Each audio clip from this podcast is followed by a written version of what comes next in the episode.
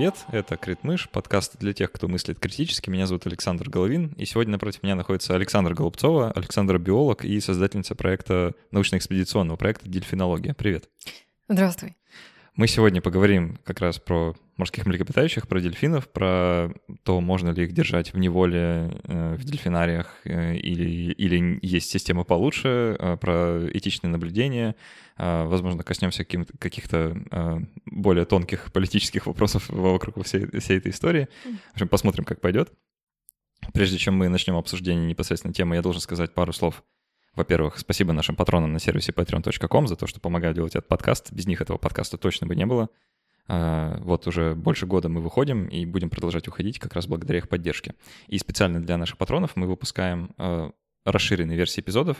То есть если хронометраж обычного эпизода примерно 50 минут, как пойдет, то для патронов он длится примерно час-час двадцать, а, тоже в зависимости от... Мы там обычно отвечаем на их вопросы, но сегодня у нас такой, сейчас точнее, такой у нас летний период, поэтому мы а, вопросы собирать не успеваем. Будем просто расширять э, тему обсуждения чуть дальше. Кроме того, у нас есть отдельный, совершенно отдельный премиум подкаст, который мы выпускаем исключительно для патронов от 5 долларов, который мы записываем тоже с патронами, и там мы между собой обсуждаем какие-то интересные темы, а, стараемся лучше понять друг друга, поделиться мнением а, и тому подобное. И все это мы делаем вживую в нашем Discord-сервере, куда тоже можно присоединиться и общаться с людьми. Поэтому, если вам интересно вообще все, что, все, что мы делаем, весь проект, то заходите на наш Discord-сервер, присоединяйтесь к нашей компании на Patreon. Все ссылки есть в шоу-ноутах и в описании, там, где вы это слушаете. Ну что, Морские млекопитающие. Давай я начну с того, что я расскажу вообще, что я об этом знаю. Угу. Это будет коротко. Ничего. вот. У меня, в принципе, как мне кажется, неплохой такой бэкграунд биологический, потому что ну, я врач по образованию, да, и биология а, такая смежная тема. А, я исключительно с какой-то такой, наверное, эволюционной точки зрения что-то знаю про морских млекопитающих, э, при, примерно mm-hmm. там а, происхождение и то, почему у дельфинов все-таки есть шерсть, да, а, ну, что это не рыба, да, вот скажем так, да, вот это примерно мой уровень, может, чуть-чуть глубже. Я практически ничего не знаю про экологическую обстановку с ними, я не знаю, что с ними происходит, там хорошо все или плохо, и более того, я до того, как запланировали вот мы с тобой запись, я ничего даже, я никогда не думал о том, а, о дельфинариях э, и о том, как их вообще содержат как используют. Вообще никогда. Угу. А сам посещал когда-нибудь? Да, я посещал. Вот э, несколько раз. Это было давно-давно в детстве. Э, ну, и я точно помню как бы, довольно яркие образы, потому что ну, такое эмоциональное зрелище.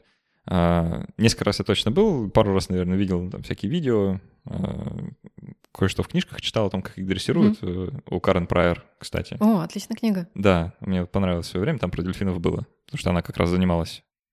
А, если всем интересующимся, эта книжка называется а, «Не рычите на собаку», mm-hmm. а, ну или «Don't shoot the dog» по-английски. А, хор- хорошая про, про, про что? Про воспитание, точнее, про дрессировку. Mm-hmm.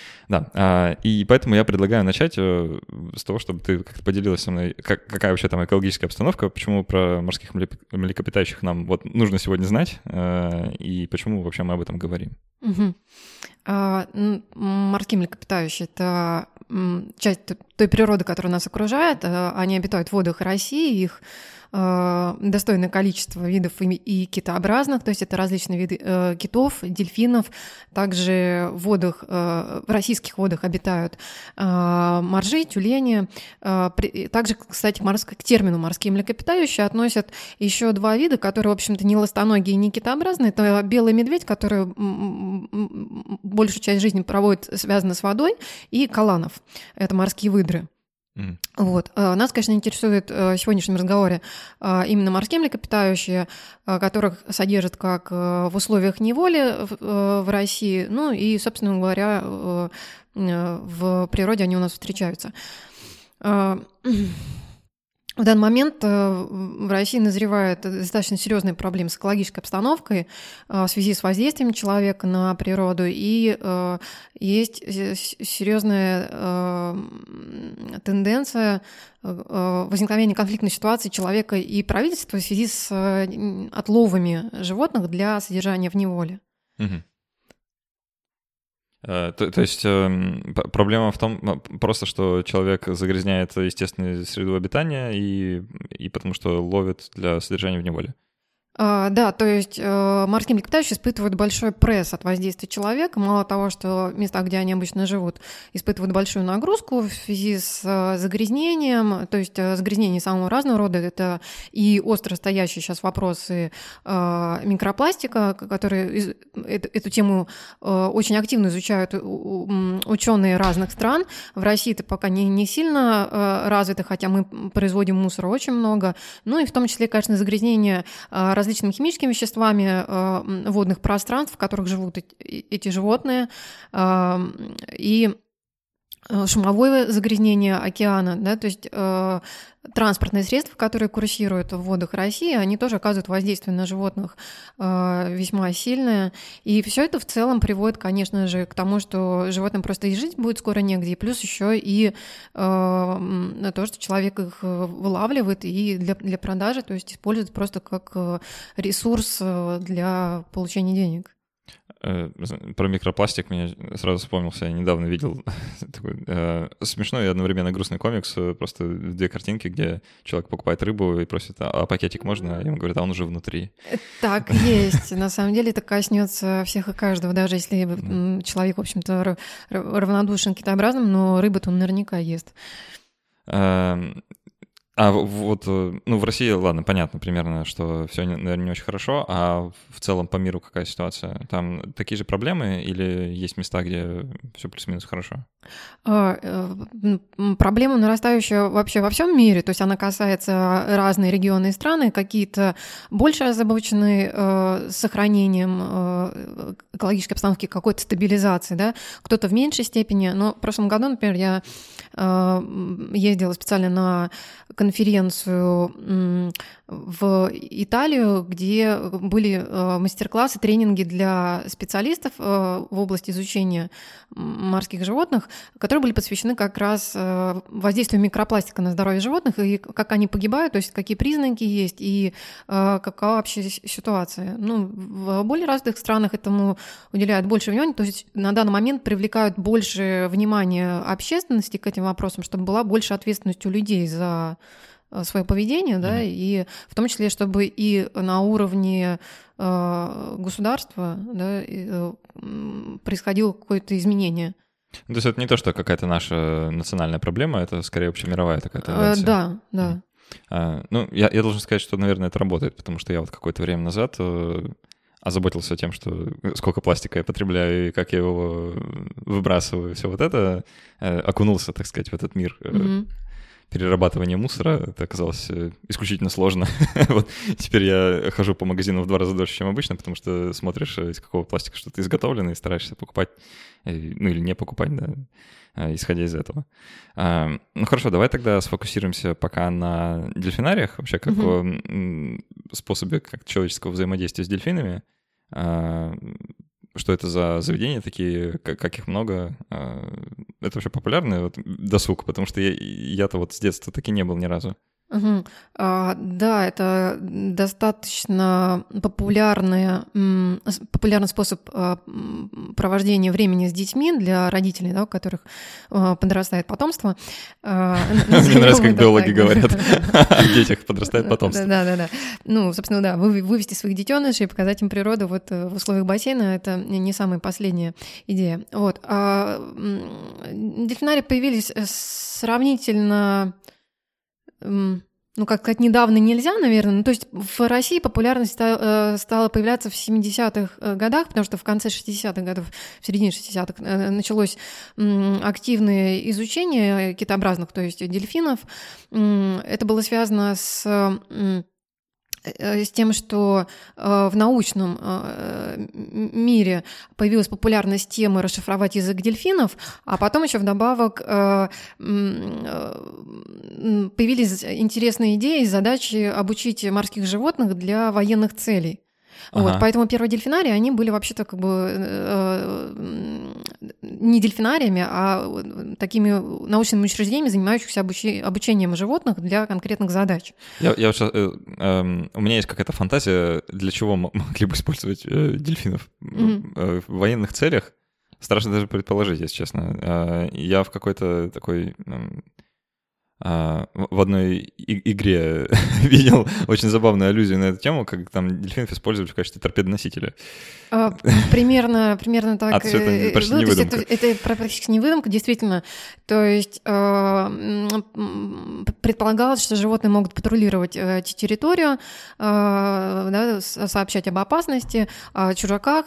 Кроме того, могут Э, предположительно атаковать э, какого-либо шпиона под водой, наверное, так, да, и наносить ему урон, то есть фактически с, с каким-то оружием, да, на него набрасывается, ну, имеется в виду какой-то, да, что-то, какой-то острый предмет, которым можно ранить, вот, и кроме того, э, дельфины могут закреплять какие-то как сказать, взрывоопасные вещества, э, не вещества, а, наверное, как взрывчатку прикреплять просто к, э, к судам, наверное, которым нужно ликвидировать. Вот. Потрясающий был мир прошлое, прошлое столетие вообще. Э, да, интересные задумки были, причем со временем все это отошло на второй план, стало не столь интересно, потому что... Плохо получалось? Ну, не даже не было актуально, скажем а. так. И эти военные центры, которые этим занимались, в частности, части в Крыму находились первые э, вот такие военные дельфинарии, да, вот, э, снизилось финансирование, и все это, по, по сути, затихло. А вот несколько лет назад в связи с политической обстановкой да, в стране, с конфликтной ситуацией с Украиной и э, даже были новости в средствах массовой информации о конфликтной ситуации с Сирией и так далее, да, вот в тех водах, где возможно, то есть для них якобы готовили животных, и на самом деле в Крыму тоже финансирование восстановилось, и несколько лет назад происходил отлов э, животных для вот такого военного центра, несмотря на то, что э, Афалина в Черном море ну, является э, краснокнижной, то есть охраняемым видом, но для военных целей почему бы и нет, то есть есть такие во, мне, мне как раз интересно было, а, как эм, хотел тебя узнать, как дельфины вообще попадают в дельфинарии. То есть, ну, понятно, mm-hmm. что они туда не сами приходят, да, и вряд ли они там рождаются. То есть это, видимо, отлов уже взрослых особей происходит. Или, или, может быть, и размножение в неволе? А, размножение в неволе тоже имеет место быть, но есть даже дельфинарии, где стабильно получают приплод, то есть э, рождаются маленькие дельфинята, вот, но это не показатель благополучия, как многие думают, да, я сейчас этой темы обязательно коснусь. А, то есть два пути, либо животных отловят, либо оно родится в неволе.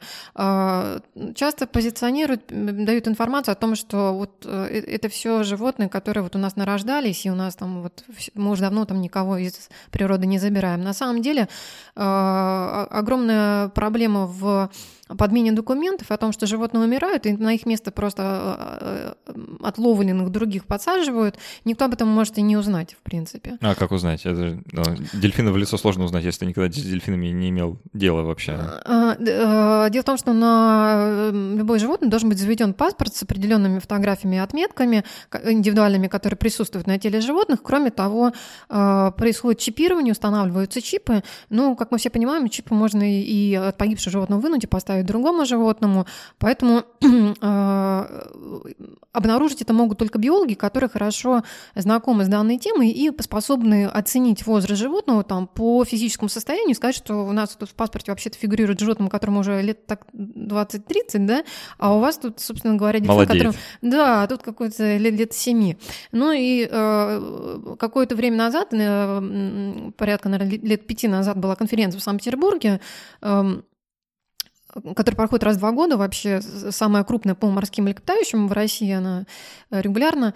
И там было обсуждение вот этого вопроса, многих волнует, э, биологов и, в принципе, людей. Вот. И было обсуждение э, такого достоверного анализа, как ДНК базы составления. Так вот, владельцы этого бизнеса, они, конечно же, все наперечет отказались, да, и те, кто в индустрии, кто выдает разрешение на отловы и так далее. То есть не поддержали эту задумку. Понятно почему. Потому что тогда все животные будут переучтены, и уже будет мало лазеек сделать подмену. Действительно. Ну, вот. Вот, вот меня как раз интересует вообще законность всего происходящего. То есть э, а, ну, наверное, больше, ну, или не больше, я сейчас не знаю, вот там э, дельфины охраняются или не как-то по закону. Э, вот ты сказала, что афалины в, чер- в Черном море — это краснокнижный вид. Мгм. А есть ли вообще такие дельфины, которых можно отлавливать по закону просто? Или это все должно исключительно там как-то, а, не знаю, по разрешению или как? На э, животных, которые не являются в таком сверхохраняемом статусе, э, выдаются определенные квоты на отлов, то есть э, определенные и- научные институты занимаются тем, что пытаются высчитать, какое количество особей можно изъять из популяции, э, как бы не нанося ей какой-либо ущерб. Ну, так происходит, например, с э, белухами, которых отловили на Дальнем Востоке. Вот. Ну или с касатками, да, сейчас очень остро этот стоит вопрос. э, В принципе, наверное, многие в курсе по поводу э, вот этого серьезного конфликта на Дальнем Востоке, где пытаются эм, добиться обратного выпуска животных э, в море, да, в океан. Да, я об этом слышал что-то. Вот. Что? А есть животные, которые добываются в дельфинарии абсолютно э, легко. Это животные, которые являются, допустим, промысловыми. Это морские котики. Да, потому что кроме э, китообразных в дельфинариях еще находятся ластоногие. Какие-то виды э, покупаются за большие деньги за границей, где возможно этот отлов. Да, это какие-то, возможно, и, э, южные морские львы. Ну, в водах России, допустим, есть северный морской котик. Он очень э, для дельфинариев э, выгоден, скажем э, так, потому что он промысловый, стоит малых денег, скажем так, его можно купить за небольшую сумму денег, обучить. Животные не крупные, и поэтому их можно поместить даже в различные, э, как сказать, зоопарки, которые появились в последнее время в торговых э, центрах в нашей стране. Да, оке- такие океанариумы, которые э, включены в, в, э, в торговый центр. Я недавно был в Питере в океанариуме. Мгм. Ну, не то, что недавно, год, наверное, назад. Э, Недавно уже считается. Э, И там, по-моему, есть дельфины, только э, ну, не крупный, а какой-то вот, небольшой вид, если мне память не изменяет. А В нашем океанариуме где? На Пушкинской? А, Да. Да? А, нет, там китообразных не присутствует, но там у них есть а, три, эм, три тюленя. А, вот, точно, да, Да. да, да. Они у них достаточно давно а, содержатся. Один из тюленей как раз спасен, это редкая ситуация. Два э, остальных выкуплены, если не ошибаюсь, при Балтике. Ага. Вот. Ну, я, я просто тогда еще, ну, Мгм. э, пытался какой-то такой эмпатии, что ли, прочувствовать, каково им там живется вот, Мгм. э, в таком закрытом пространстве. Вот поэтому хочу тебя еще поузнавать, а какие в дельфинариях условия, м, почему то, что они там размножаются, это не показатель того, что все Мгм. хорошо, да, вот как, э, как там все устроено изнутри. Мгм. Вообще для э, животных, ко- которые в, в природе, надо понимать, что морские животные, они проходят большие расстояния, да? они питаются определенными э, видами рыбы, которые не всегда есть э, вообще в городах, где содержат животных. Вот. И э, предположить, какой им нужен э, объем э, воды да, в чаше, то есть в бассейне, для того, чтобы было комфортно, вообще возможно ли создать а, такие условия, которые будут, как сказать, удовлетворять э, биологическим потребностям животных. Это сложный вопрос. В Европе и с границей э, были разработаны рекомендации для разных видов. То есть вот предполагается, что там ну, такому-то виду дельфинов требуется вот расчет на одного дельфина, вот как у человека, да, квар- э, жилплощадь. Примерно то же самое со- согласно объему воды. Вот такая э, соленость, вот такая вот э, должна быть такие-то фильтра стоять и так далее. Вот, но это рекомендации, это не на законодательном уровне. А в России все может быть как угодно. То есть у нас животных э, могут покупать и содержать даже в передвижных шапито. Это э, нонсенс, но тем не менее у нас в 21 веке разъезжают передвижные шапито по России, которые э, это даже не, это не бассейн, то есть это э, опилки, которые насыпаются в центре города, ставятся металлические щиты, и внутрь ставится вкладыш. В него наливается вода. То есть это, по сути, лужа, которая создается. Вот. И э, как сказать, э, э, прижать э, да, таких людей за не, э, негуманное содержание животных очень сложно, потому что законодательно нет никакой вот разработки.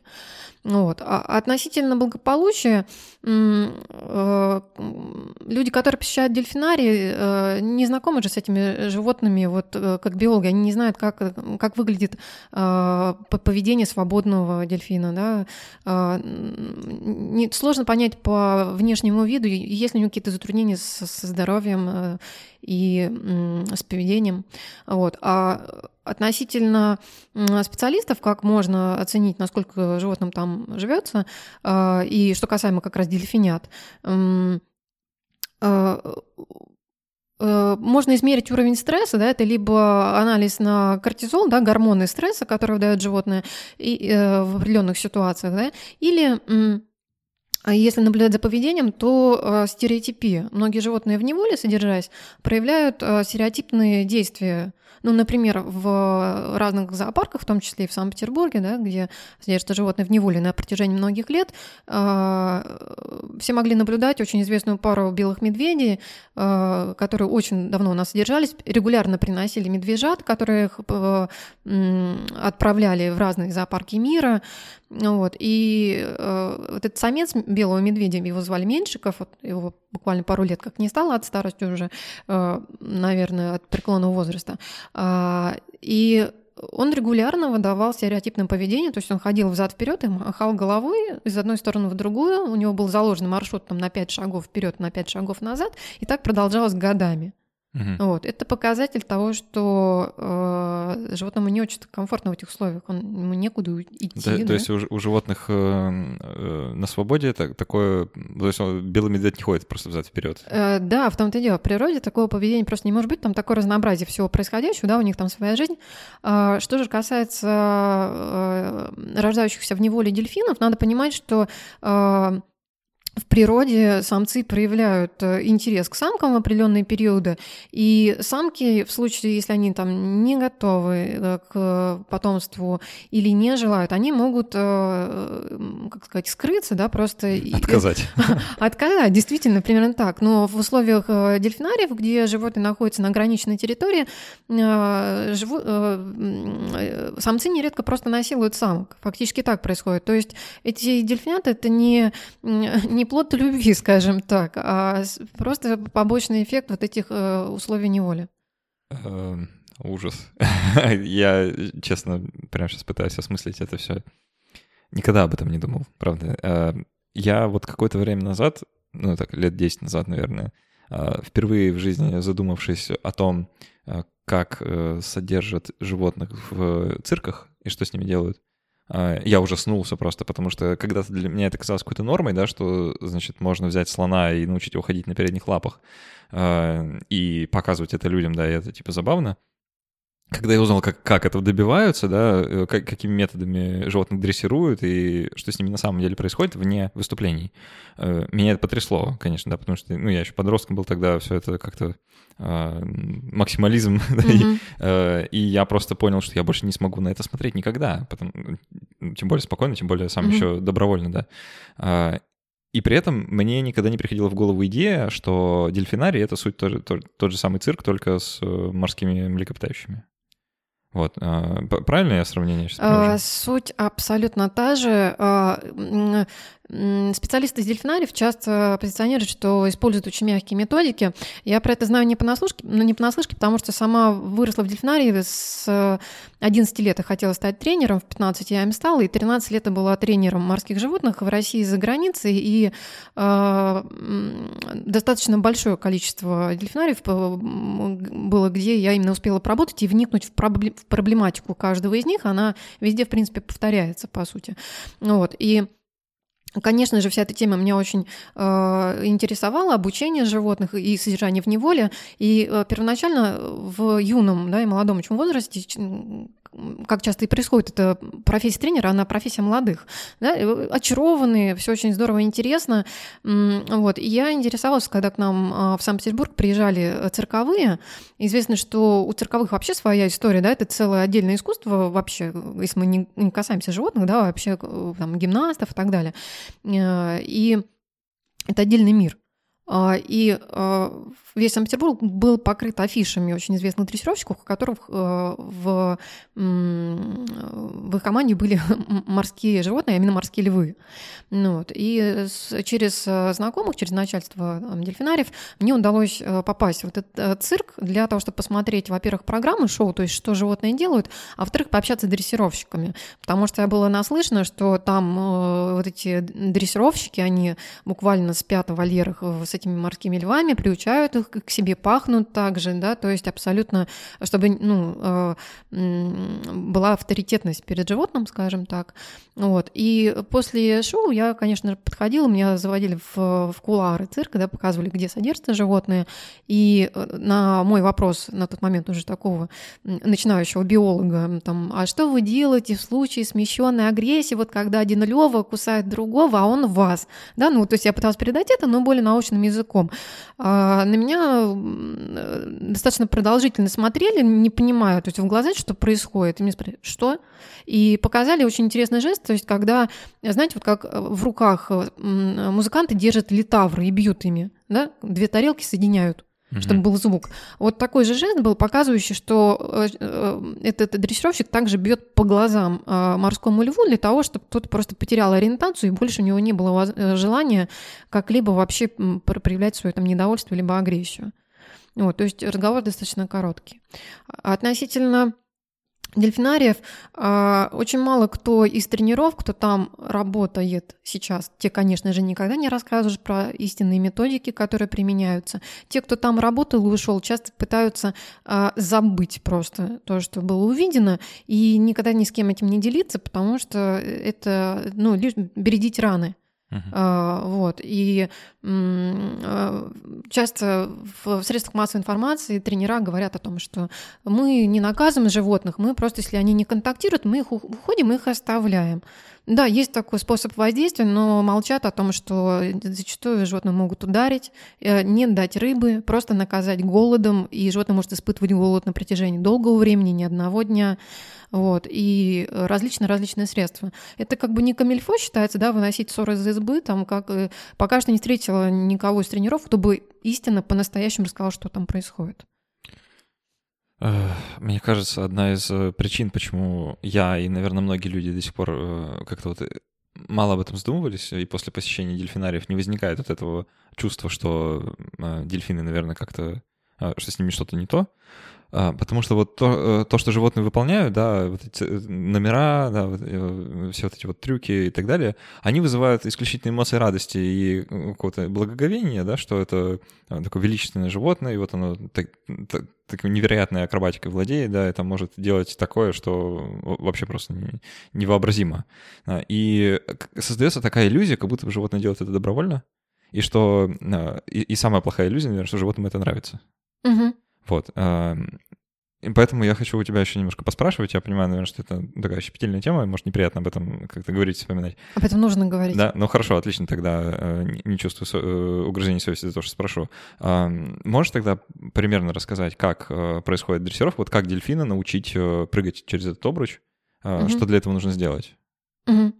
А, да, конечно, вот а, ты правильно сказал, а, люди приходят в дельфинарий, чувствуют какое-то вот восхищение от процесса, да, от всего то, что они видят.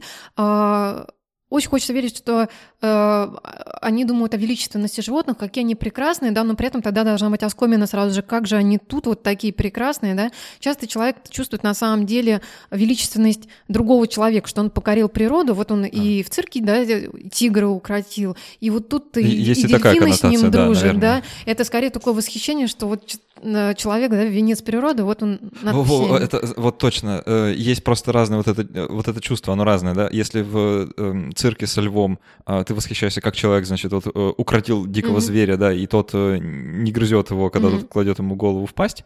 А, а с дельфинами вот это другое чувство как будто бы эксплуатируется, mm-hmm. что дружба, да, вот mm-hmm. что есть ощущение, что тренер и дельфин — это друзья, и вот они, значит, mm-hmm. на каких-то таких братских началах, значит, вот такой у них тандем. Да-да, это э, некоторая специфика именно этих животных. Дело в том, что китообразные, которые содержатся в дельфинариях, мы сейчас говорим не про крупных касаток, с которыми уже э, были случаи, когда они нападали на тренеров и убивали их, да, и несколько лет назад был снят замечательный фильм «Черный плавник», который рекомендую всем посмотреть. Это расследование, ну, по сути, рассказ про касаток, которые атаковали э, своих тренеров, потому что касатки очень долго содержались в неволе, и у них нарастало вот это уже состояние э, ну, агрессии к миру. А вот если говорить про более мелких китообразных, то есть афалин, который чаще всего содержит а, в дельфинарии, э, что чаще всего, кроме шоу, происходит? Плавание с дельфинами, да, фотография с дельфинами. То есть э, животное час выступало, потом его час еще тискали все вместе, да, а через еще час он пойдет на второе шоу, а потом на третье. То есть в сезон это может быть 3-4 шоу в день. А, огромная выносливость и лояльность этих животных к тому, что они к человеку ну, будут проявлять агрессию в самый последнем случае, уже когда их совсем зажмет. Вот. И э, вот именно такое такая терпимость а, и а, сыграла против них. У нас же, а, ну, допустим, есть направление дельфинотерапии, да, когда животным лечат, а, с ним купаются дети. Но никому же в голову не приходит пойти полечить головную боль, прислониться к медведю да, в цирке, ну или там потрогать за копыта жирафа, да, посмотреть, что будет. Вот. А, а с этими животными это прокатывает. Вот. Потому что они э, сами по своей природе такие миролюбивые или что? Ну, они, они скажем так, не, не конфликтные, они э, вот в природе, в, в своих стаях, да, конечно же, там и самцы могут выяснять отношения, и самок преследовать, и вообще как бы э, это, это нормально для любого вида, да, обозначать свои границы, выяснять отношения, но если, допустим, дельфин встретится с человеком, в море, или даже крупная касатка, которая, да, ее второе название killer да, кит-убийца, но это не связано вообще никак с людьми на самом деле. Вот, а, они не будут э, в случае настороженности э, просто отдаляться от человека, они не будут с ним вступать в конфликт, они будут его избегать по возможности. А когда избежать невозможно, да, некуда отходить, когда ты уже устал от этого всего контакта, то, конечно же, тогда животное будет стараться обозначить свои границы, и, может быть, даже и в условиях дельфинария может показывать агрессию, только люди об этом не думают, когда своих детей детей отправляют поплавать. Вот.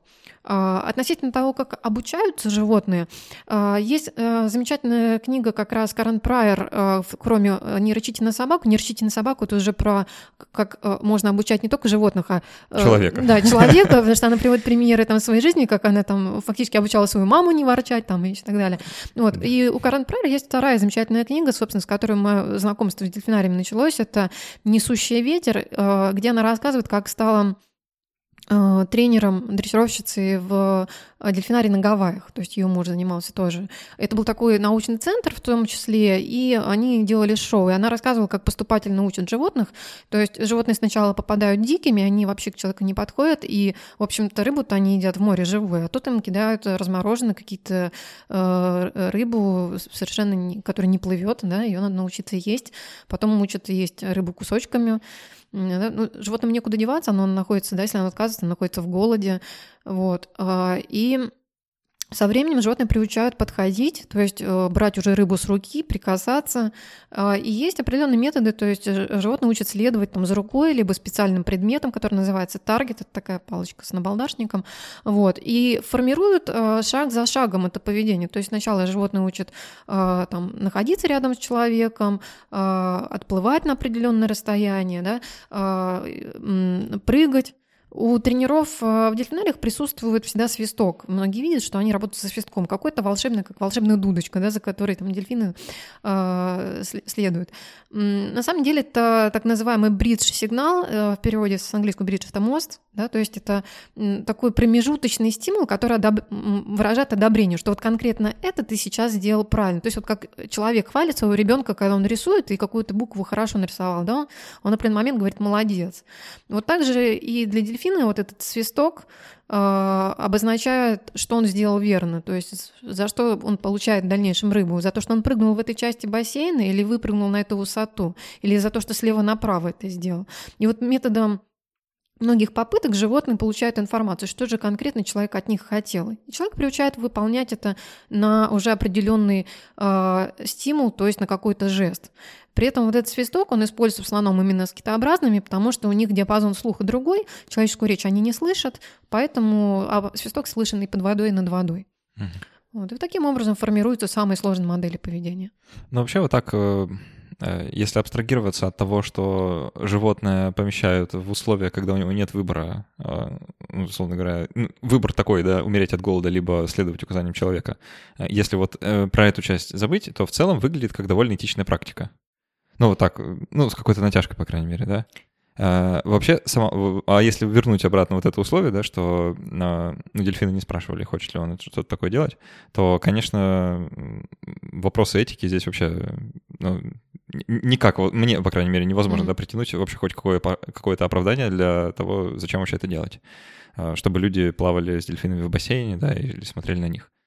А, ну, я, я думаю, ты согласна, наверное, да? Постоянно? Да, конечно, потому что как, ну, э, как может быть этичным отсутствие выбора? Да, животные э, не выбирают сейчас отправиться отдыхать или так далее. Они знают, что если они сейчас не будут выступать и делать эти элементы, э, будет наказание. Оно будет какое? В том, что они останутся либо без рыбы, либо их там отделят от группы, либо если это тренировка и людей нет, то они могут, собственно говоря, даже получить. Да? И поэтому... Или животное, даже если когда некоторые там, тренера или дельфинарии говорят о том, что мы никогда там не наказываем, но а, они же не дают выбора даже там, относительно рыбы. Животное не, не выбирает, как э, в море оно может выбрать. Вот эту рыбу я сегодня ем в таком количестве, и вот ту я сегодня ловлю, потому что мне это интересно. А в условиях дельфинария дают конкретную рыбу, которую человек выбрал, вот такую ты ешь. Сегодня ты ешь 2 килограмма вот этого и 3 килограмма вот этого. Но это же тоже отсутствие выбора, это же тоже не про э, биологические потребности. Хочется тогда спросить, э, не знаю, это, наверное, больше не к тебе вопрос, а вообще такой внутренний, в самого себя э, и, и просто к людям, так сказать. А для чего, почему нам вот так это нравится? А, вот эти дельфинарии, вот эти цирки, понятно, что вроде бы людям нравятся животные, да, вот мы как фанатеем, да, от них, потому что они интересные бывают, необычные, э, не такие, как мы, да, там, с какими-то другими физическими способностями, еще чем-то, и на них интересно смотреть, mm-hmm. правда. А, но почему вот так? почему мы делаем это так? А, вот это мой, мой вопрос, наверное, в пустоту. некий, он, конечно, риторический, но, да. тем не менее, это некий эгоизм, желание обладать. Uh-huh. Да? А, когда м, я стала развивать свой собственный проект, уже идя, уйдя из дельфинария, да, проект дельфинологии, это э, экскурсии, экспедиции в природе, и э, говорить про то, что это достойная альтернатива содержанию в неволе, люди, людям достаточно сложно объяснить, что увидеть животное в море э, по ощущениям э, еще более захватывающе и дорого, чем видеть в дельфинарии, потому что человек привыкает желает обладать. То есть, придя в дельфинарий, он хочет увидеть вблизи и потрогать. А в море ну, ты увидишь издалека, и дотронуться ты не можешь. Там животное само выбирает идти на контакт, подплыть поближе, поразглядывать людей на яхте или уплыть, например. Да? И поэтому пока человек не научится э, как ценить природу, любить что-либо не обладая, да, это вопрос свободы. Он же есть везде, да, это касается и отношений между людьми, когда э, да, можно ограничивать свободу другого. Да? Э, да, мне кажется, человечество еще долго расти, наверное, до, до такого понимания в целом. Mm-hmm. А, ты вот упомянула, да, вот этот проект и про наблюдение животных в условиях естественной среды обитания. Расскажи тогда поподробнее, э, почему тебе кажется, что это достойная альтернатива, как это вообще происходит, как организовано и что там можно увидеть. Вряд ли ты увидишь дельфина, прыгающего через обруч в море. А, да, конечно, это исключено, и слава богу. А, вообще проект появился, задумка проекта появилась давно, еще работая в дельфинарии и закончив биологическое образование, я отправилась волонтером на Канарские острова. Там был центр, который занимался изучением китов в Атлантическом океане. И э, там э, хорошо развит whale-watching, это направление, когда смотрят э, китов и дельфинов люди с катера да, либо яхты. И это взаимодействие местного населения, бизнеса, науки, все вместе, такая компиляция. Вот. И и э, увидев ту модель, она мне очень понравилась. Я подумала, почему, бы, почему у нас она не развита, и что нужно сделать для того, чтобы это появилось. Э, может ли это быть полезным вообще? И приехав, уже вернувшись в Россию, я получила дополнительное образование уже как э, специалист в области туризма, научно-экспедиционного туризма, и э, стала появляться вот такая задумка э, сделать подобный проект у нас. И выбор пал на Черное море, потому что это юг России, туда охотно едут, тепло, подходящий климат, и есть китообразные три вида дельфинов, которые живут в Черном море. В тот момент также происходили изменения политические в связи с тем, что Крым не знаю, как это назвать, наверное, вернулся да, к России, но, в общем, территория стала, получила непонятный статус относительно политики, и было непонятно, что там будет с наукой вообще, кто, кто будет заниматься охраной природы и вообще какой-то экологической направляющей. Вот. И это, так появилась, появилась задумка все-таки сделать вот эти экспедиции. А, и еще меня к этому сподвигло Э, обращения от людей. Люди писали в личные сообщения в социальных сетях нередко, э, так как э, в России существует активная группа зоозащитников, которые эм, проявляли ну, некоторую такую агрессию к обычным людям, которые ну, с детьми ходят в дельфинарии. То есть на них сыпалась разного рода брань и ну, такая эмоциональная атака, скажем так. Люди иногда были доведены буквально до, до отчаяния до потому что хотят... Пожелания-то, в общем-то, всегда... Ну, не всегда, но по большей частью э, простые, да, показать ребенку природу, не понимают как, да, ну мы в большом городе, ну где мы еще дельфины покажем, вот, ну поэтому и идем, да, условно говоря, от безвыходности, но очень хочется. Вот. И э, появилась задумка, что нужно создать альтернативу. Нельзя у людей что-то отнять, не предложив им что-то взамен. То есть нельзя сказать, что вы, вот, вы плохи, потому что вы ходите, и все, и вот на этом точка. Ну, тогда нужно что-то предложить им. Э, выберите, не идите сюда, придите в, другое место, где возможно их увидеть в природе. Э, в России такие проекты места наблюдений есть, но все упирается в логистику, инфраструктуру. Например, на Дальнем Востоке давно работает группа, которая изучает касаток, очень хорошая группа ученых, э, и они последние годы берут с собой активно туристов, но только стоит это достаточно больших денег, да, добраться, во-первых, там до, до Камчатки, и плюс э, сопровождение на катере, на катамаране – вот. Э, на Белом море, например, можно наблюдать белух, те, кто отправляются на Соловецкие острова. Там есть места, куда белухи приплывают на мелководье, их можно даже с берега увидеть. Но тот же, опять же, не каждый туда доедет, и люди стремятся часто именно на юг. Вот. Ну и вот э, было желание как-то э, поспособствовать появлению такого туристического продукта в Крыму. Так стал появляться проект. А, и изначально это именно экспедиции были, то есть когда а, люди на неделю на 8 дней становятся единой семьей с учеными, то есть принимают э, участие в исследовании. Они не просто наблюдатели, которые сидят в лодке и смотрят, как вот что делает ученый, да? Нет, мы берем с собой оборудование, мы э, проводим э, обучающие тренинги сначала, потом у нас есть курс морской биологии, который читается на яхте, это уникальная информация именно про животных, то, чего никто не знал, ну, не знает в обычной жизни про дельфинов. Вот. И э, участники, они сами становятся учеными на этот период, то есть они исполняют протоколы, они могут слышать дельфинов гидрофоны. Вот. Э, то есть э, мы рассказываем, э, какую информацию мы уже получили за эти экспедиции. Вот. Проект сам себе молодой. Мы всего лишь э, два года как э, начали эти экспедиции. Вот в позапрошлом году, в прошлом году они были, всего четыре экспедиции проведено. Вот в дальнейшем планируем, что появятся еще и экскурсии. Ну, это должно создаваться очень грамотно, потому что даже эти э, экспедиции туры могут быть опасными для животных, если, э, если их делать неправильно.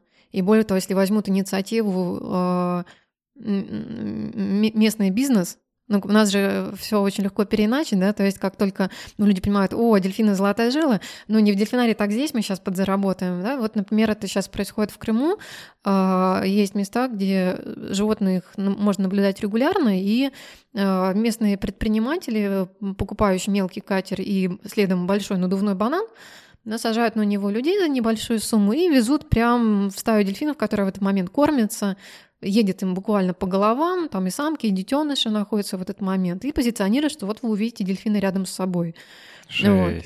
И поэтому даже развивая, вот, казалось бы, такое доброе начинание, да, его нужно как бы а, оградить, э, э, то есть дать людям правильную информацию, даже выбирая как альтернативу, не пойдя в дельфинарий, а э, экологическую экскурсию, выбирайте, пожалуйста, ее у, э, ну, у биологов, людей, которые э, нацелены на сохранение животных и не навредят им таким вот образом. То есть даже у такого продукта есть два конца, да, то есть можно две стороны у медали, можно и навредить. Слушай, это, по-моему, супер классная идея вообще, то, что в таких экскурсиях, в таких экспедициях люди занимаются научной работой. Ну или хотя бы прикос... прикасаются mm-hmm. к ней вот в каком бы то приближении, потому что, ну, я занимаюсь так научной коммуникацией, можно сказать, да, и я, я примерно представляю, э, что научная коммуникация, она бывает вот довольно разная. И степень э, участия людей в науке, она может быть от нулевого да, до довольно глубокого. И у нас э, научная популяризация в России в целом выстроена таким образом, что это э, ну, людям просто рассказывают о науке. Да, вот там в формате лекций, в формате там каких-то семинаров, э, выступлений, конференций, чего-то такого, да, можно mm-hmm. прийти послушать про то, как ученые что-то делают, вот. А в России мест, куда можно прийти и поделать то, что делают ученые, причем чтобы это было не просто не просто так в воздух, mm-hmm. а, а реально да, их, э, ну вот я только про вот это сейчас услышал, да, и это чуть mm-hmm. не единственный пример, который я теперь знаю. Mm-hmm. А, потому что, правда, вот таких форматов, когда люди взаимодействуют с наукой непосредственно, очень мало. И это ценно даже не, не столько про историю с дельфинами, что само по себе, да, уже важно и хорошо, mm-hmm. но это дает, э, в моем представлении, дает людям понимание того, как наука работает. А это за собой влечет уже очень много других положительных моментов, да, что люди в целом начинают больше осознавать, как э, ну, как получается научное знание, да, откуда формируются научные выводы, как они в итоге получаются, что это кропотливая работа, mm-hmm. да, рутинная на протяжении многих лет и вообще довольно тяжелая, и не всегда она бывает супер интересна, да, что наука, оказывается, это не а, там бородатый дядька, который сидит, и внезапно на него сходит mm. озарение, и он что-то открывает, да, что наука так вообще не работает. Это просто миф, который вот мы, мы себе напридумывали, а, что это на самом деле просто тяжелый, тяжелый, тяжелый ежедневный труд. И чем больше людей это осознает, тем э, больше у науки авторитет, как мне кажется, потому что становится понятно, что это действительно сложно, важно и интересно э, вот этим заниматься. И благодаря таким проектам люди смогут э, лучше понимать, как работает наука, а значит, они будут более критически мыслящими как раз, да, то есть они смогут mm-hmm. воспринимать информацию э, научную, вновь поступающую, более осознанно, э, с сознанием дела, да, с примерным представлением о том, как работает научный метод и вообще, что такое качественное научное исследование. А, не говоря уже о том, что они могут сами в таком исследовании поучаствовать, да, я уж не знаю, как там а, вот непосредственно в вашем проекте с учеными организовано, но я знаю случаи, когда вот такая вот, условно говоря, гражданская наука, да, когда э, люди попадали, не ученые, попадали в соавторы работы, потом опубликованные, да, это же прекрасно. У нас просто есть э, некоторый стереотип, что ученый, да, он сидит в какой-то лаборатории, э, 20 лет в одном и том же свитере, да, э, это пожилой человек, скорее всего, и, в общем, такой динозавр, пережитки прошлого. Пожилой белый мужчина. Пожилой белый мужчина, да. Э, и наука — это что-то совсем такого года, до чего дотянуться нельзя, если этим заниматься какие-то вот чудаки, да, которые каким-то образом выживают в этом мире, что-то они там колдуют. Вот. О том, что наука может быть совершенно иной, и в этом проекте как раз есть возможность соприкоснуться, понять, что каждый из нас может э, что-то менять, ну, быть частью, быть соучастником процесса, и э, потому что данные собираются, и э, участники спрашивают, а дальше-то что? Ну, собрали вы, а дальше что? Как дельфин поможет? Вот он плывет, ему что, хорошо, то, что мы тут на яхте стоим и что-то там в гидрофоны пишем его? Вот. Задача, собирая данные, а, актуализировать вопросы охраны животных, то есть зная, в какое состоянии находится животное в природе, мы понимаем, что прийти, допустим, куда-либо сказать, что животным плохо, давайте-ка мы уберем все сети, и вот тут больше мусорить не будем, нам скажут, так, а с чего взяли, что плохо, да? Для этого нужны, как принято в нужны цифры, нужно доказать, что им плохо. Вот. И как раз эти данные позволяют актуализировать и привлекать внимание, достаточно обоснованно говорить, мы зафиксировали такие-то изменения, да? И, соответственно, каждый человек, он понимает, что он стал сопричастен к возможным будущим изменениям. Более того, люди, которые участвуют в этом, они могут подглядеть, они могут соприкоснуться. Для многих это часть мечты, потому что ну, э, поколение, которому сейчас порядка 30 лет, те, которые активно как раз в экспедицию идут, а, выросли на фильмах Жака Ива Кусто. Да, это возможность побыть как будто бы в команде Жака Ива Кусто, соприкоснуться с этим... Так, тогда же еще был э, Стив Ирвин тоже, вот, э, да. ну, тоже чуть позже, там, конец 90-х, да, начало 2000-х. Все это было так популярно просто. Я же тоже на этом рос. Да, и это казалось, это восхищало восхищало, да, и вот есть возможность соприкоснуться. Более того, люди, которые приняли участие, а, в некоторых случаях это переворачивает действительно как отношение к природе и к животным и к свободе вообще по понятию свобода, да, эти животные, эти люди... Суть животные. Ну да, да. Возвращаются уже обратно с новыми мыслями, и высока вероятность, что они не будут ходить в дельфинарий, не будут показывать природу детям таким образом.